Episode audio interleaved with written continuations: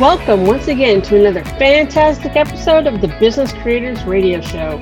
We help business creators like you win at the game of business and marketing so you can thrive from your intersection of your brilliance and your passion and make a difference for your community, market, and audience.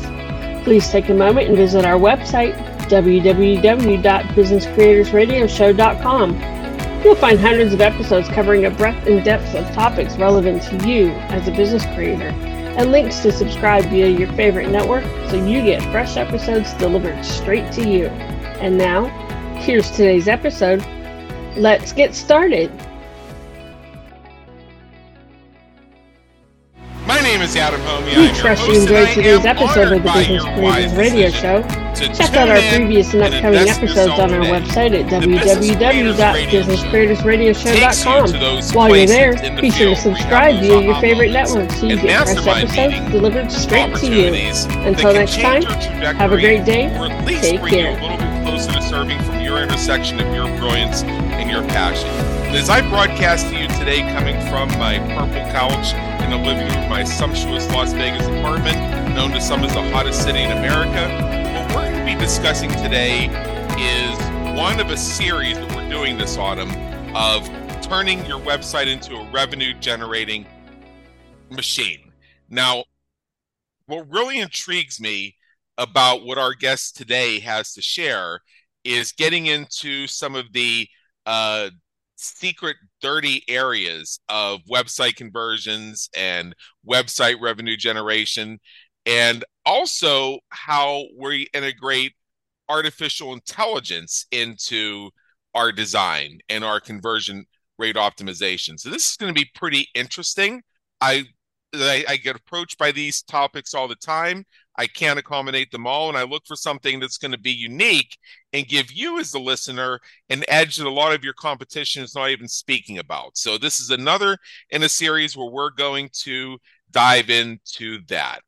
His name is Art is Arsh Sanwarwala. Let me just tell you a little about, about him. He is the founder and CEO of ThrillX, which helps businesses succeed through human-centered design solutions. ThrillX focuses on building websites based on qualitative data through surveys, user testing, user recording, customer interviews, quantitative research through heat maps, scroll maps, A B testing, and ultimately leveraging human psychology and behavioral science. Now, candidly, I remember a lot of this stuff from 10 years ago, but it has evolved considerably. So I, like you, am looking forward to finding out what is current, trending, and exciting about this not only am I the host, I'm going to be a student in the front row taking notes along with you. So, Arsh, come on in. The weather's fine. Awesome. Thanks, Adam, for having me. Very excited. You bet. Now, I just read off your official bio, and yeah. some of that is so intriguing and impressing. I'm not even sure I'm worthy to be here in your presence, and this is my show. so, before we get into some of this stuff, and what I really like about is we're going to have a chance to geek out a little bit. I, I love that part. I don't get to do that often enough we like to pull back the curtain. And I'm asking you if you could tell us in your own words a little something about your journey that's brought you to where you are today, serving business creators from your intersection of your brilliance and your passion. Yeah, no, 100%. So, as you said, I'm the uh, founder at ThrillX. We are a UX UI design uh, and conversion optimization agency. So, you know, we'll do everything from not only websites, but also mobile apps, uh, dashboards, really anything digital, uh, and helping companies from that strategy to the design uh, to the development phase. So, my introduction into this industry, uh, my background was originally in business and marketing. I pivoted my career into UX UI design, um, worked at several large companies, including uh, doing some design work for some Fortune 500 slash 1000 firms. And uh, Adam, I realized that even these big companies don't make decisions based on data. Uh, surprisingly, they like to throw things at the wall, and a lot of things are based on guesswork. Um, so from day one, our core mission has always been data-driven design and leveraging analytics for you know every decision, no matter what digital experience we're ultimately building. Okay, for one of my websites, I use the all-in-one SEO plugin and I got to tell you that what it was one of the proudest moments of my life. I got an AIO S I got an AIO SEO score of 100 out of 100. Right. Yeah. I, like I was like, wow. Now I understand where a lot of that comes from. It has to do with sentence length. Uh, use of use of transitional words is actually a really big one. And what I've found through years of experimentation is that sometimes changing the title can add or subtract 10 or more points from the AIO SEO score. So I think that's an interesting segue to begin with because you mentioned having a data centered approach and how so few companies did that. So I'm, that just reminded me of this micro example of something that just happened for me, where particularly when it comes to content creation, sometimes you see people that get so fixated on exact wording of language for something that they're looking to have read by machines that they will actually fight you and say, Oh, I don't care if it has an AI SEO score of 40. That's the title I want because that's the thing that's going to change my business. No, it's not. Not if nobody sees it. I yeah. mean, I, I mean, I, uh, I usually am not satisfied with an AIO SEO score of under 90 uh, I thought it was quite an accomplishment to get to 100 because that's really hard. I've had a few of them over the years where it said it was 100, then I click publish, and all of a sudden it dropped down to 83. Yeah, yeah, no, for sure, and and definitely like just for context as well, we we do offer SEO services, but that's um, you know a secondary aspect of our business. First and right. foremost, it's definitely on the conversion uh, optimization side. So you know we always use the leaky bucket syndrome, right? You get all this traffic to your website.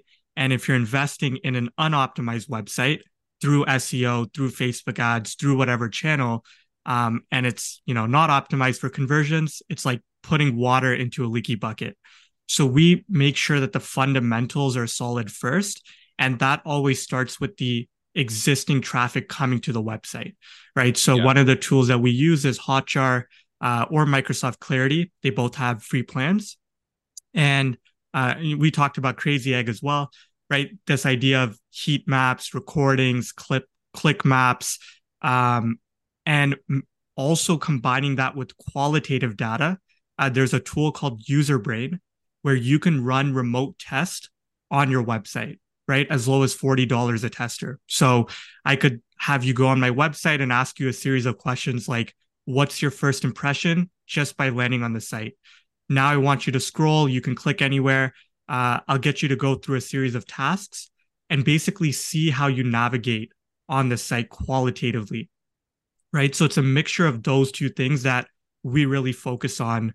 Um, and then SEO and all of these, you know, SEO plugins and AI tools, 100% agree. People get so fixated on, you know, the metrics, but um, fundamentals are very important to get first and make sure your site is actually optimized to convert that traffic. Yeah, I've been saying for years that the last thing you need or want in your business is traffic to your website. In fact, if you are getting it, you should probably get rid of it. exactly. Now, you know, now see, you chuckled knowingly. I have said that on stage, I've said that on webinars, I've said that on podcasts, and have had people ask me, if I have an off the rack tinfoil hat or if I had one custom tailored. Right. What I mean by that is traffic to your website. What does traffic mean? Traffic is the reason I work from a home office to avoid traffic. And what is a website? I mean, uh, that could be uh, that could be a branding site, a sales letter, a scheduler, a, a discussion forum all those things and so much more can be websites and mm-hmm. a website can consist of one more all of those things. So what i encourage people to do is to focus on visitors to their web pages visitors to their web pages who are in alignment with the three p's of website conversions pre-qualified prepped and pumped. So essentially what i'm doing is i'm renaming the concept for added clarity. Yeah no 100% um, and yeah, when it comes to the the question of when you have too much traffic, I mean, you can never have too much traffic. It's always a matter of quality of traffic coming to your site. Then you would go into that conversion optimization phase, which is what we do for a lot of our clients, where you know we're creating custom landing pages and we're doing A/B testing, right? Where our, our some of our customers are getting uh, 150 to 200k visitors every single month. Um, so there's so much data to work with that it really makes it exciting. Um, right. But you know, we also get a lot of uh, customers and business owners that are not leveraging data in the first place, right? Um, with all the tools available these days, it's it's very low hanging fruit to just watch a few recordings, see how far people are scrolling on your website, um, and, and, really make decisions uh, on that. Right, right. I I certainly I certainly agree with that. And you know, you mentioned that you have folks who don't base their website decisions on data. I can give you a really extreme example, and I would just like to share this with you so you can react to it. Years mm-hmm. and years and years ago, I used to be in the web development business up until about the year 2011. So, one of our later clients, before they even came to work with us, went through some branding agency and they did all the things with getting the logo design and the color swatch and all that that happy cheerful stuff and they come to us saying, "Well, we already have we uh, we have our logo, we have our colors, we have our concept, and all that." And I'm thinking, "Oh, cool! This will be a relatively easy one." So we build the thing out, and then the client tells us that we're using the wrong shade of blue because the the branding was based on a particular shade of blue on a particular hex code. Now I knew we had it right. They yeah. insisted we didn't. And uh, my way of attempting to explain that was I opened up Camtasia, which is another one of those funky tools, and filmed a video where I, on the video, I pulled up the site's CSS sheet through the view source. And then I also, just to duplicate, logged into their WordPress admin, went to the theme editor section, pulled the CSS, and showed where the hex code for that color was, demonstrating it was the exact hex code they gave us. Furthermore, I opened up Photoshop and sampled several items on their website that were blue and showed using the eyedropper tool that they were all using that blue hex code. It came up accurate every time. Mm-hmm. Client didn't client didn't believe me. In fact, they in fact, you know what they did? They went and hired another firm to consult with it. And this client had the nerve to say to me, um, they're going to teach you how to do website design and how to understand branding. Oh wow okay, so this so this other consulting firm uh, filmed substantially the same video that I did, and they concluded that my firm had done our work correctly. Right. And so then this cues the client ranting, uh, saying, "Oh, I can't launch my website because there are no designers out there. They're all incompetent. They don't understand branding. They don't give a shit about my colors." Uh, I mean, is there anybody out there who actually wants to design websites for a living? Right. Yeah. I knew I knew this client's business partner. Right. And so I finally reached out to the business partner and uh, I mentioned one of the recommendations I made when I filmed my video about the subject. And I said, hey, next time your partner is out of the office and you're in there, could you by chance, without telling them you're doing so, go to their monitor and change the settings as follows?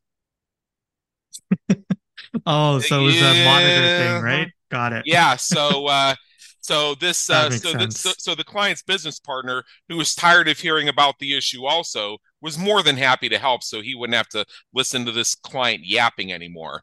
Uh, and uh, and so uh, the business partner said, "Okay, well, it actually happened the next day." He said, "All right, so uh, so your client wasn't here. I went into their office. I changed the monitor settings as you said. Do you need anything else from me?" And I said, no, just hold your beer and watch this. My client emails and says, uh, that's so nice of you to finally fix my website and get the colors right. Now we can launch. I would have liked to have done it months earlier, but you uh, but you held it up. And yeah. at this point, at this point, I was already kind of jaded, and this is actually leads to my question.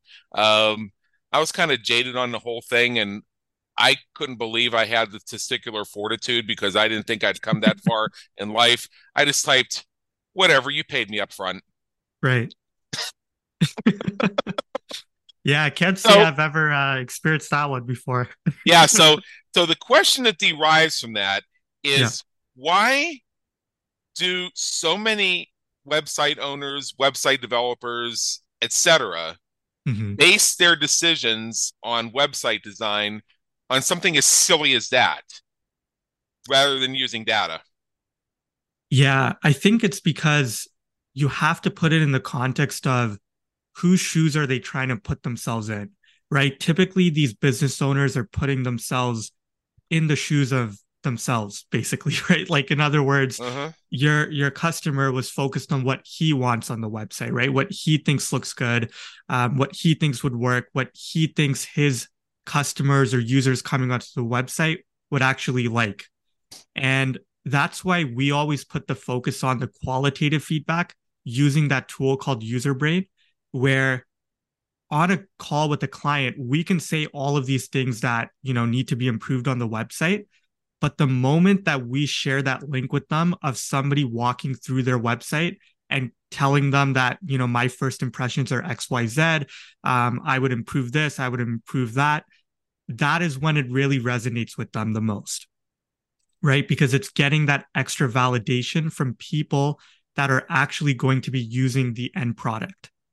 And with UserBrain you can set up screening questions as well. So keep in mind that we're not just testing the our client's website with any user. It's specifically their users that we're vetting for right? People that would actually use um, their site and interact with their site.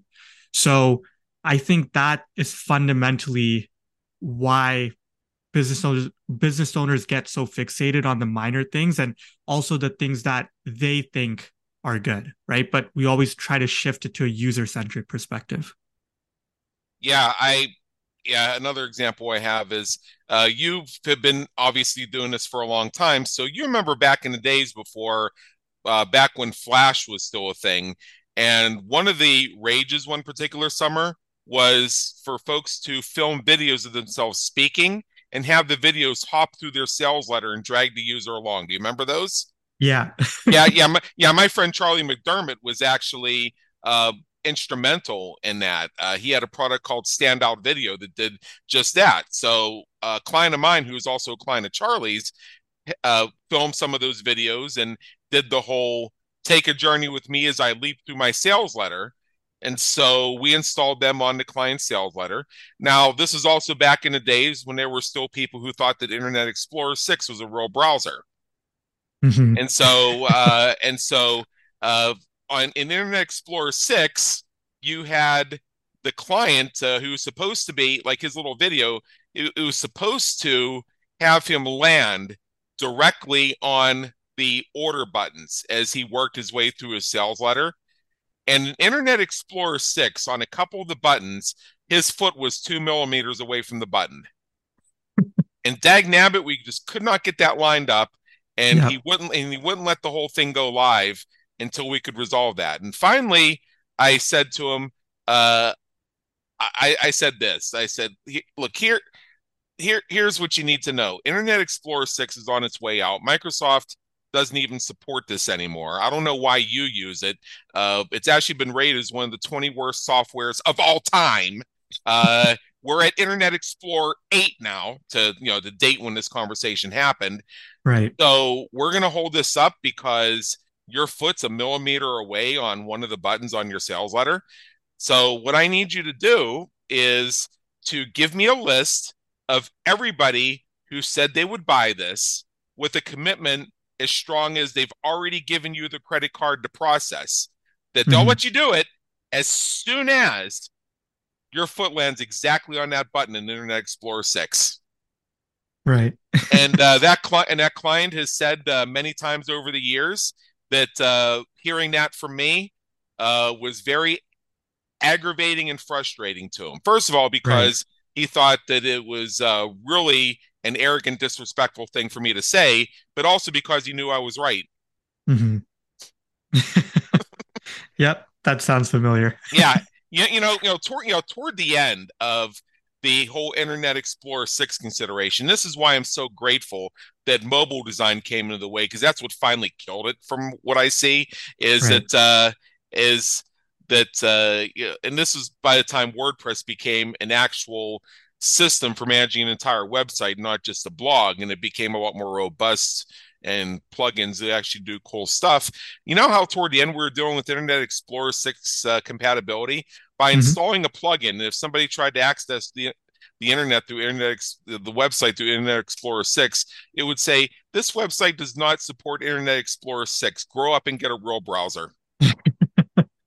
right. Now, uh now this particular plugin allowed me to customize the message and for a couple of the clients, I actually had it say basically just that. This website does not support Internet Explorer 6. Can you please get a real browser? This is the 21st century. With others, it was more circumspect. And then there are a couple that, uh, you know, wanted to, thought that uh, we were going to spend time with them agonizing over millimeters and CSS. And I said, you've did your Internet Explorer 6 cap- Internet Explorer 6 capability. Tells them to upgrade and get a real browser. Nobody, yeah. and, and yeah, nobody really objected. So uh, yeah, so I love sharing some of these war stories, even though I'm not in that industry anymore. And I bring some of these up just because I know we're almost halfway through this, just because I want to lay the foundation for what not to do and what not to think. Mm-hmm. Yeah, and you can, you know, it's very easy to get hung up in the technical side of things as well, right? Like my background is not um, in web development, it's more so on the design side of things. So I've always looked at things from a different lens, but completely agree that you have to kind of balance those two things as well whenever you do um, any project, right? So it's always putting it in in that mindset as well, like things like loading speed, things like SEO. Um, there's so many different things to to think about. So yeah, that's why data really helps in providing clarity, right? Like you can ultimately think that X technical solution is, you know, not ideal, but you actually have to look at your Google Analytics and see how many users are on this browser, what's the conversion on that browser, um, all of these different things. It, it kind of helps you get clarity. Right, right. Now, my approach to some of this stuff has changed over the years because one of the things that really frustrated me about being in the web design business is 99 of the pro- percent of the project would go very smoothly, but then uh, the feature creep would almost double over some stupid 1% thing that really only the client seemed to care about. Uh, mm-hmm. A more recent example, and this is from maybe about three years ago, is one of our clients had this. I guess the best way you could describe it was some kind of ticker plugin and it wasn't even a plugin. It was uh, like a it was like a JavaScript using an iframe embedded into a widget on the homepage of their website that pulled links to articles from one of their blog categories. Now, mm-hmm. it was mm-hmm. taking the front page of their website in some cases over a minute to load. Yeah. Now I I know how to do load speed tests, particularly with WordPress, where it shows performance of plugins and which ones cause the drag when it comes to load. I ran this thing 10 times, and 10 times out of 10, it showed that over 90% of the load time was being taken up by this little ticker. So what did I do? You got rid of the ticker? Deleted, deleted the t- deleted the ticker. Uh, okay. Now this uh, this was actually one of their editors who insisted that the ticker be there and tried to make the argument that the entire brand falls apart with this little ticker. And I I just wrote back and said, um, I said, 15 load tests showed that this ticker was taking almost a minute to load and was destroying our search engine optimization and search engine marketing. The ticker mm-hmm. is gone. If you have yeah. an issue with this, take it up with our client. Mm-hmm. So that I mean, I just it comes to a point where you just start to stop debating this. And I also had a a client where uh, back in the day they had 30 different websites and just out of their artistic needs there were all these little customizations and they're the type of things that when you have to do upgrades and things like that that tend to either get wiped out or disappeared uh, now then what happened is they were using generation one of OptimizePress. And mm-hmm. for those of you who remember uh, toward the end of generation one it was getting afflicted by the bedoink virus that affected people accessing it on mobile devices. And uh, this was getting to the point where my clients uh, basically could not even have a conversation with a prospect because every time they had a conversation with their prospect prospect will look up the website on the phone and they'll get redirected to look at interracial porn. this this was written this was written up in journals. This is a really big deal. Uh, oh, wow. So yeah, so I said to the, I said to this client one day, uh, you know what? Uh, give me a week, and I'll need about a thousand dollars, give or take, but I can give you the final number. You can trust me to be generous here. I can make all your problems go away. You all you have to do is not ask any questions. And at this point, he was happy to have that happen. Right. Now, uh, between myself and my um, assistant at the time, we just simply rebuilt all the websites using different themes. And then uh, all I did was hand it back to the client and say, okay, it's done. You don't have to worry about that virus anymore. Everything's up to date. Some of these have even been, been reworked, as you can see. I didn't mm-hmm. mention anything about all those little customizations he had required, and he never asked. Right. So the other point I want to make is some of these things that I think people give too much focus to are spur the moment inspirations that in some cases developers care about more than the client does. Yeah.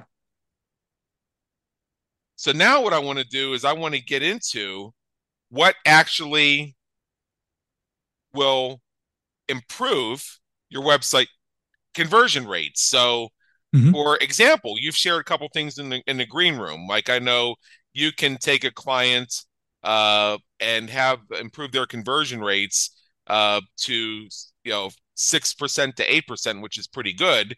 And whereas the average website, as we know, is usually about 1% to 2%.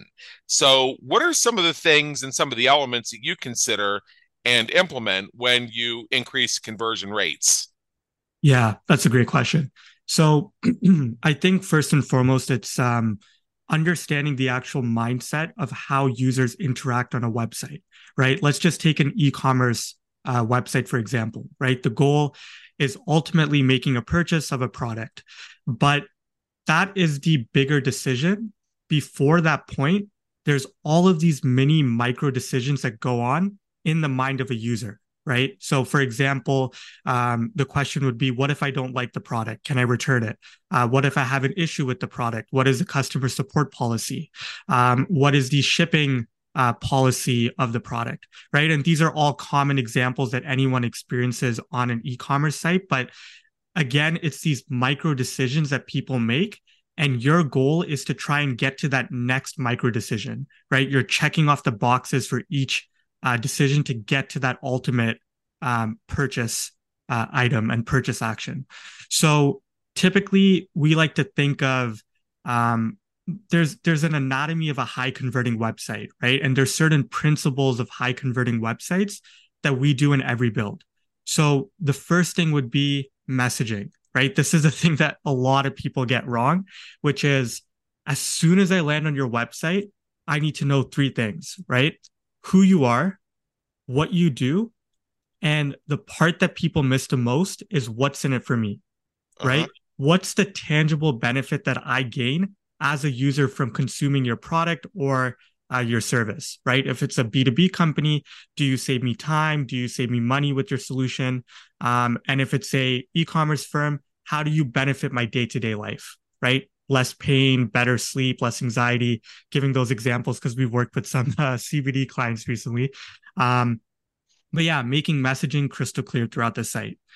Uh, the second principle of any high converting site is social proof above the fold. So above the fold means as soon as I land on the website, do you build immediate trust and credibility? Right. We often see a lot of clients' websites where their testimonials are all the way down towards the bottom of the page, where we know statistically most people are not going to reach, right? Looking at scroll maps, looking at heat maps, etc. Um, so if you look at any high converting website, right, slack.com, as soon as you get to the top of their site, it says trusted by and then they have all of the logos of companies they've worked with.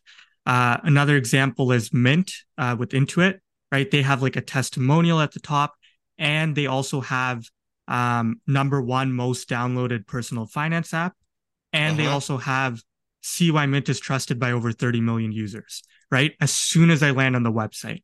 So there is no reason for me to continue scrolling down. It's already giving me a compelling reason um, to ultimately convert. And then the last thing, which uh, is controversial, but um, visual design is also a very important aspect. Uh, okay. A lot of people will say, like, oh, pretty websites, um, or sorry, ugly websites can still convert. But there is something called the aesthetic usability effect, which is that if something looks better, it's also perceived to work better as well. Right. So things like enough spacing, white space, um, you know, readability, proper color contrast, visual hierarchy, which is where do my eyes direct to first when I'm reading content. Those are all crucial um, from a conversion standpoint as well. So all of these elements combined go hand in hand. It's funny you bring up that last thing. We had a client way back in the day where they actually wanted to split test a sexy website versus an ugly website. The ugly one won. Right. Now, they had, now this is a client that actually used scientific data. Uh, they use Crazy Egg and analytics and several other tools to measure some of this stuff. And they were able to quantitatively say, based on the audience they were seeking to attract, what that audience resonated with, was comfortable with, and what they expected, that the so called ugly design was the one who would convert better. Now, at the same time, let's also define ugly. Uh, yeah, it wasn't exactly. actually ugly; it just wasn't sexy. Exactly. But this is not. But this is an audience that wanted that more straightforward, quote unquote, plain approach. And yeah. ugly didn't mean it was sloppy either. It was actually very clean, very organized, and had digital literacy very much in mind. Mm-hmm. Very good point. Yeah, that that's a clear distinction uh, I wanted to make as well, which is that, yeah, when I say visual design, it's more so, you know, for example, color contrast. If you have uh, like black text on a black button, that's you know that's just yeah, I can't you can't UX read that. Exactly, you can't read that. And, and, same goes with like spacing and things like that, right? If there's too much information in one section, it's very hard um, for somebody to focus on one thing at a time. There's cognitive overload. That is generally, again, as a best practice, quote unquote, um, going to impede the user experience. But ultimately, you should always test these things and get, to your point, data to validate them as well. Yeah. Yeah, I agree. I agree with that absolutely. So, what I want to do is I want to jump ahead a little bit and mm-hmm. uh, and uh, you know get some of the best practices you recommend when it comes to landing pages such as opt-in pages registration pages sales pages and things like that what are you currently seeing in the in best practices right now that generally speaking cause these types of pages to have higher conversion rates yeah for sure so when it comes to landing pages i'll kind of go step by step right the the first section is always the the hero section right at the very top of the website. Uh-huh. Um, and what we always tell prospects when we're doing website audits is that statistically, 60% of people never scroll past the hero section on average. If your value proposition is not crystal clear um, and you don't have those elements I talked about, like social proof above the fold. So that means on average, 60% of people may never see all of the content you have underneath that all of the services you offer, your form, all of that information. So, number one is making sure, again, value prop is clear, that three pronged approach I talked about, um, and answering the what's in it for me. Uh, and then also balancing that with social proof above the fold. Just to give a concrete example of, um, you know, that value proposition. So if you look at toggl.com like T O G G L.com, this uh-huh. is probably the best example simple time tracking to save you time and make you money, right? That's their headline. Um, subheader is bill accurately, measure profitability, manage workloads, and spend less time on it all. Right. Yeah. So it's crystal clear. I know exactly what I can gain. Um, and they have a testimonial as soon as I land on the site. So that's the first principle of any high converting landing page is nailing that hero section. Toggl. Now, as of this recording, yeah. anyway, and it may be different if somebody's listening to this weeks or months from now. Yeah. I'm getting a hero image that does have, or a hero area that does have that headline you described, time tracking that's easy, powerful, and frictionless, which I like. To the right hand side, what I actually see is um, sort of like a manufactured screenshot of what the analytics dashboard of a Toggl user looks like. Then underneath, uh, it says track tra- time tracking software to boost performance and get paid for every billable minute. An intuitive tool that makes time tracking painless for the entire team. So I see that they're clearly optimizing for the phrase time tracking software. That part I already figured out because yeah. I see time tracking and time tracking software and software mentioned three times between the headline and the subheadline. Now, underneath, um, I see a pink button that says start tracking for free. And then mm-hmm. to the right of it, a black button against the purple background that says or explore Toggl Track. So right. I'm also picking up right away that their strategy is to get people hooked on it by letting them taste the free version, right? Get integrated with it, and then they're not going to want to part with it when it comes time to pay up. And then yeah. right underneath that says trusted by over 5 million users across 120 countries. And mm-hmm. I see a list of some of their marquee clients. Yeah, sorry. I think I just realized I was using the the wrong page example. It was toggl.com slash track. I was looking at one of their other uh, landing pages. That's oh, you're looking at a use. you're looking at a landing page. I was yeah. looking at the homepage and homepage. Actually, yeah, yeah, principles yeah, are the same though, right? Yeah, that's forward, the funny yeah, thing. Forward track is actually very simple, and it's and it's substantially that same headline. Mm-hmm. Um, I see to the right, which I believe on the mobile version may be on the bottom. I see um, an animation that shows what Toggl looks like when you click it to begin tracking your time. Uh, a testimonial underneath, as you said, mm-hmm. and it gives people three ways to sign up for Toggl Track by uh, using their email and password, using their Google account, or using their Apple account. And again, underneath, trusted by over 5 million users over 100 uh, across 120 countries. That yeah. same list of logos of their marquee clients. And then underneath, there is a sales letter. But the hero image is so tall that you actually have to scroll down to see that there's a sales letter there. So I wanted to ask you, what is what if anything is the science behind that, or is it just that they need to get so much in the hero image it was just longer? Yeah, well, I think the goal for them is ultimately getting signups, right? So you can see how they've optimized for that in the hero section where they have yeah. uh, the email and then the password, and they also have sign up with Google, sign up with Apple. Um, again, they're just streamlining that whole process. Uh, another website would be Segment, right? Um, for your audience, if you look at segment.com, just going to verify to make sure it's uh, didn't mess that one up. Yeah. So if you look at uh, segment.com, like they have your work email at the top, right? Yeah. And the cool thing is, as soon as you type in your email, it opens up the rest of the form. So this is called progressive disclosure, right? Where you show. Oh, son, son of a gun! Yeah. As soon as I start typing my email, my the name, phone number, and exactly. company name fields uh, appeared. Uh, what what is that called again? Uh, progressive disclosure. So progressive disclosure. Okay. Yeah.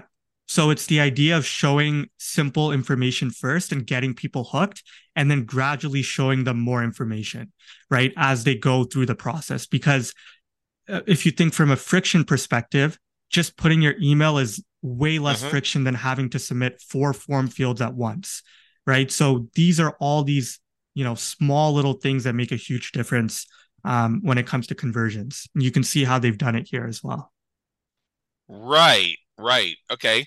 So where does first of all, I need you to define something for me. And, and I think sure. as soon as you do define it, I'm going to say, duh. Uh, can you define what UX slash UI design means? Yeah.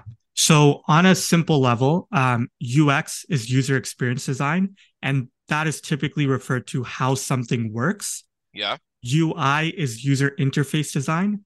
That's referred to how something looks. Now, in our books at our company, we like to combine the two, and we often think that good UX is also good UI and vice versa. Good UI right. is also good UX because, again, going back to that button example, um, if someone can't read a button, the color contrast is low. That's not only bad UI, but that's also bad user experience as well for for a prospect coming onto the website. Um, so good color design is good UX design. Good typography is good uh, UX design. That's that's our view that they're intertwined together and it's not one or the other. Yeah, I yeah I, I see I see what you mean. Now How does artificial intelligence play into all this? Yeah, so I'll give you uh, an example. Um, so one of our clients, basically, they have a um, they have on their product page they used to have five different product bundles so you know one pack two pack um, and so on up until 10 and we saw recordings of users on the website either choose the lower priced option so the one pack or the two pack or they would exit the website so uh, using our own judgment and i'll also get into the ai part we determined that this could be due to the paradox of choice, right? This idea where you give people too much choice, it equals no choice at all. So we experimented and ran an A B test with uh, instead of five bundle options, we put three bundle options. We right. saw a 56% bump in conversions and a 13.5% bump in the average order value. So not only are people ordering more, but they're ordering a higher value as well. And okay, so so so so yeah. let me just make sure I understand this before you go sure. further. You reduced it from five options to three options. Correct. So we did okay. the one pack, three pack, and five pack. Right. Yeah. Okay, go on. I just oh, want to make sure I had that right. Yeah, yeah. So one pack, three pack, five pack, and then before was the one, two, three, five, and ten pack. Right. So five options to three. Um, and the tool that we use is called FigPii. That's F I G PII, uh, and they have an AI portion of their tool, which will actually get you AI driven insights automatically. Um, and then it's actually vetted by someone from their team as well.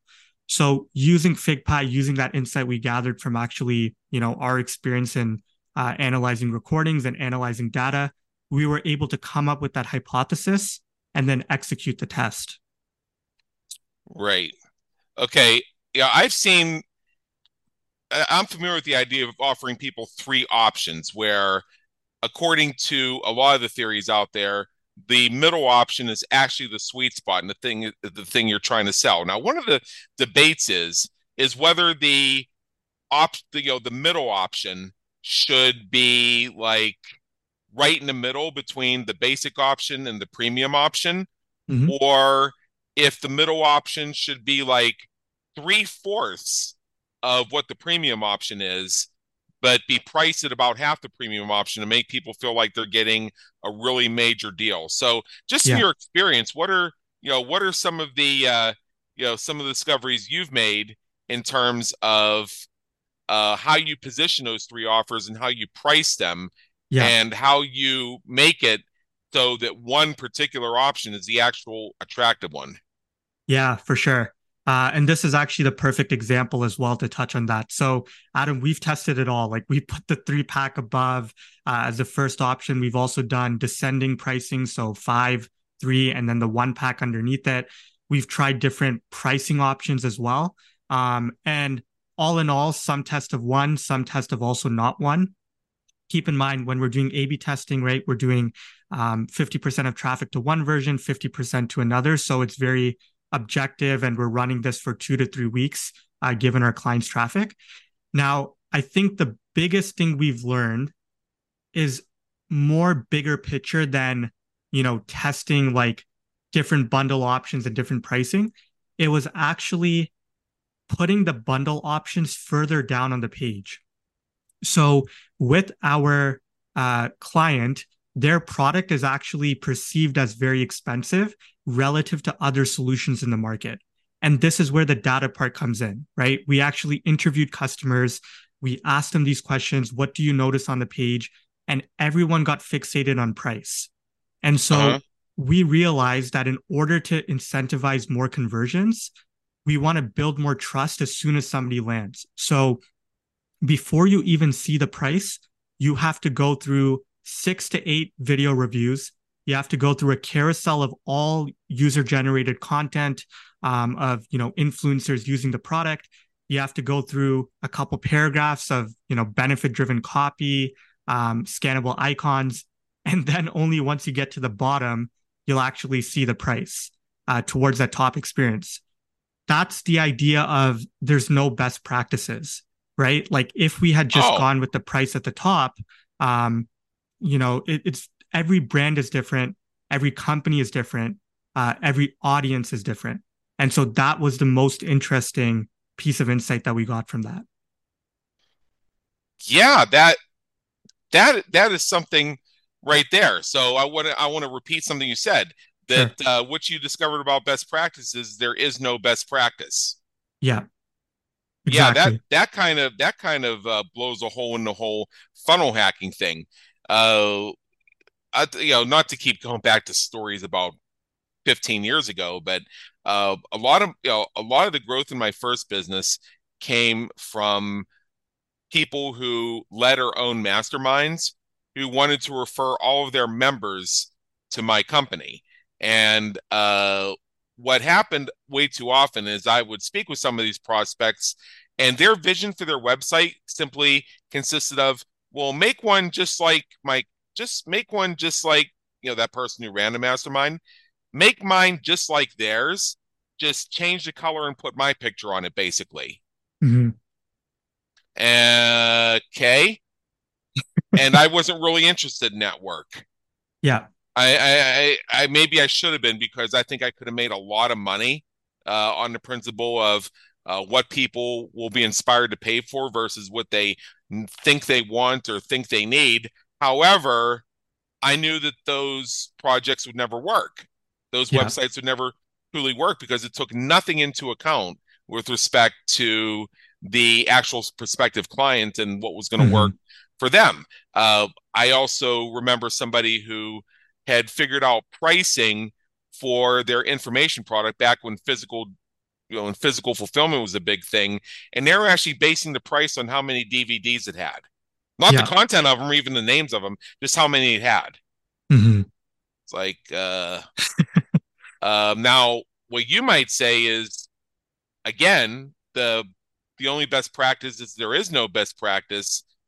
And is it possible that that approach is actually valid yeah it's it's a double-edged sword for sure right? Like going back to the button example like if you can't read a button or the color contrast is too low then there's definitely some element of best practice there right? Because you know you have accessibility you have to meet certain guidelines laws whatever there's going to be best practice there. But when it comes to like actual testing of ideas specific ideas like going back to the bundles the three pack above or the five pack above there is no best practice when it comes to that right because every audience is different but that insight that we gathered which was move the product bundles lower down on the page that hypothesis alone we ran several tests based on just that hypothesis and we got a 90% bump in conversions cumulative uh, across all of the different tests that we ran. Wow. So you can you can actually run so many tests just based off one piece of insight and one piece of um, you know one hypothesis ultimately that can carry you a lot way yeah that i mean what if to me that's one of the biggest takeaways that i'm getting from my mm-hmm. conversation with you it's not about what the correct answer is. It's more about how you apply the tools and how you use your methodology to yeah. determine what the answer is without attempting to pick a winner in advance. Exactly. So we've come a long way from my initial story about that client who believed that their entire business would be made or broken over a particular shade of blue. exactly. Yeah. yeah. I, I I hate to have to chuckle over that one, and especially their whole idea that they actually went and paid another firm because they didn't believe what I demonstrated for them in a video, and then had to add as a topper, they're going to teach you how to do website design and understand branding colors. yeah. It, it, it, it's like yeah. Uh, it's like I understood the assignment from the beginning. Was it just simply get the this use the correct hex code? For sure. The, yeah. the, this was almost a day off for me. I, I, I why, why, why would why would I fight that? That's stupid. Yeah, no, for sure. And and Adam, to be honest, like we used to get um customers like this too early on, and I think the clear, you know, the the big pivotal point for us is we're just very clear like this is our value prop which is data driven design um, basing everything based uh, on actual data um, mm-hmm. and conversions as well and being focused on that and i think once we you know communicate that with prospects that if you just want a pretty website you can probably get that done for cheaper than us um, and with another vendor right? Being completely right. honest.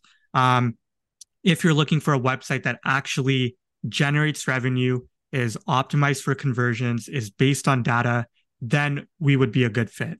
And so the clients trust us a lot more and all of those micro decisions they still happen for sure no doubt. Um, but you know there's more trust in that whole process as well uh, and they let us you know focus on what they also care about as well because at the end of the day business owners the website is just you know uh, it's it's more than a website right it's ultimately fulfilling that business goal um, yeah. once we drive that point home i think it makes for a much better uh, collaboration yeah. Right. So I can tell you a few things uh, about my business. My primary business is working with entrepreneurs to launch their podcasts. And right. part of our package is we build out a dedicated website for the podcast. So right. it's not going to be the type of podcast you tell everybody to go to iTunes and subscribe, which which is also which is incorrect to begin with because the name of the platform is Apple Podcasts. iTunes is is the software you install on your machine. I I I keep going on about that one. Uh, many reasons you should have a dedicated website. One of which is that you can attract sponsors and advertisers who want to pay for banner space without it conflicting with your business brand that's just number one right there. It also gives you the opportunity to have conversations with direct competitors and people loyal to your direct competitors that would not be available to you if the podcast was lodged underneath your primary business brand. Now, beyond that, it gives you the opportunity to do search engine marketing and search engine optimization on your podcast in ways that people don't even consider when they have to launch your podcast conversation. One of which is we build them all in WordPress using the uh, using a particular theme. You have to work with me to find out what it is, but it's one of the most popular WordPress themes out there. And the reason we work with it is because of how robust its widgetization is and the fact that it has very robust support behind it because it's a theme produced by a real business, not a random developer. Mm-hmm. It allows you to do things like uh, you know create author profiles with in other words a profile for each one of your podcast guests which themselves become spiderable it allows you to assign different blog posts to different authors so that if you have a regular featured columnist or a regular featured correspondent or guest you can set up an entire section of the website just for their episodes. You can also do episodes by category by theme.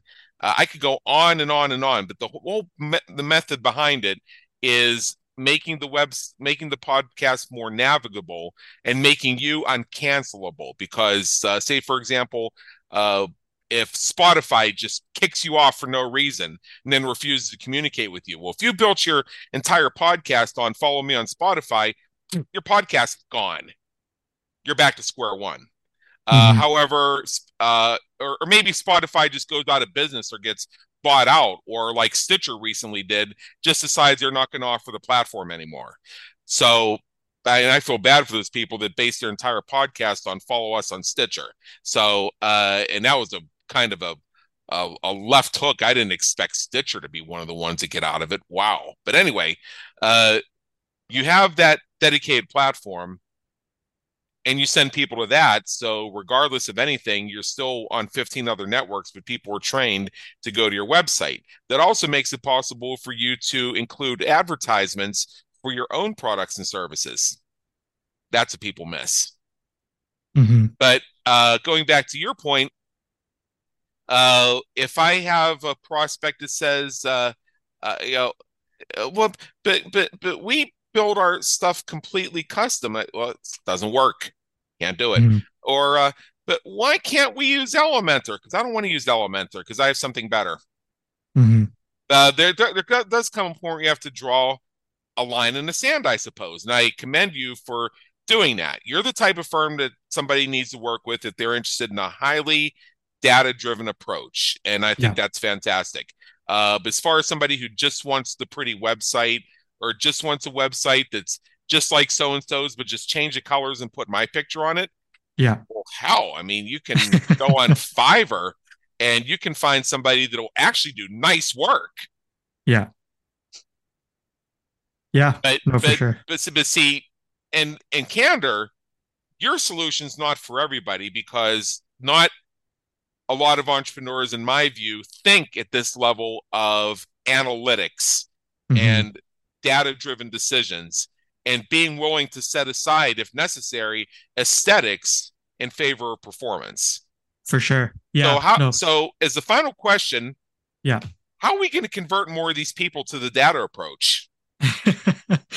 yeah, it's uh it's one I'm still trying to answer myself. Um it's always a, you know, constant education thing, right? Like we've we've uh, I like the word that you use which is convert and um you know, we're just having more and more conversations where people think they know what they want on the website and you know they say oh i really mm-hmm. love this animation and this thing and that thing and again it just comes down for us um, case studies like showing you know where a client's business was when they started with us and where they were after mm-hmm. Um, it also depends on you know like there's nothing wrong with just wanting a pretty website too. If it's just informational that's you know completely fine. Like if you're a nonprofit firm and you just need your website to to educate prospects um you know that's completely fine as well. But again it doesn't always translate to like having to drive revenue. We just identify what's the main goal of your site is it to get purchases? Is it to get leads? Is it to educate? And then how do we do that right? Um, that is the, the core question that we always try to solve. So i know that didn't answer your question about converting but we're we're always trying day by day to to educate. Um, and, and that's that's always what we've uh, we've done. I think our website audit um, has really helped with that as well. When we do an audit of a a client site for free, we go through their site, walk through messaging, walk through design, walk through everything, and really try and educate them on these are your competitors that are also doing all of these things, or these are industry leaders that are also doing these things. That's why it's also important. Um, yeah. All right, so fantastic. Now, as we uh, as we conclude here, what I want to do is I want to make sure that uh, I want to make sure that folks know where to locate you and to extend an invitation to visit your sites and check things out. So your website, of course, is uh, it's thrillxdesign.com, and I'm going to spell that for folks. It's thrill T H R I L L with the letter X after it and then the word design. ThrillXDesign.com. And this is basically a website about how you take the data driven approach to websites. So people can go there, they can see some of your case studies. They can actually see some of the best practices, although you said that the only the true best practices there's no best practice, but some of the things you recommend yeah. for clients to do, you can see exemplified on your site, which I think is great. And I also wanted to make sure that for those who are interested in the website audit, that they can simply go to thrillxdesign.com and in the navigation, they're going to see a link to a website audit. Essentially, what happens is you go there, you sign up for a free 30 minute uh, conversation uh, that is part of the free website review and strategy session and that's where they can find out where some of their opportunities are for improving their CRO or conversion rate optimization. So, with that, Arsh, I want to thank you so much for being with us today. It's been an honor, and believe me, an education.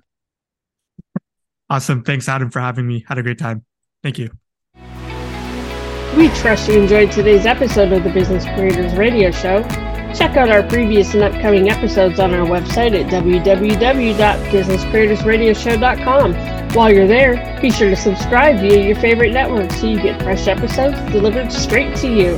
Until next time, have a great day. Take care.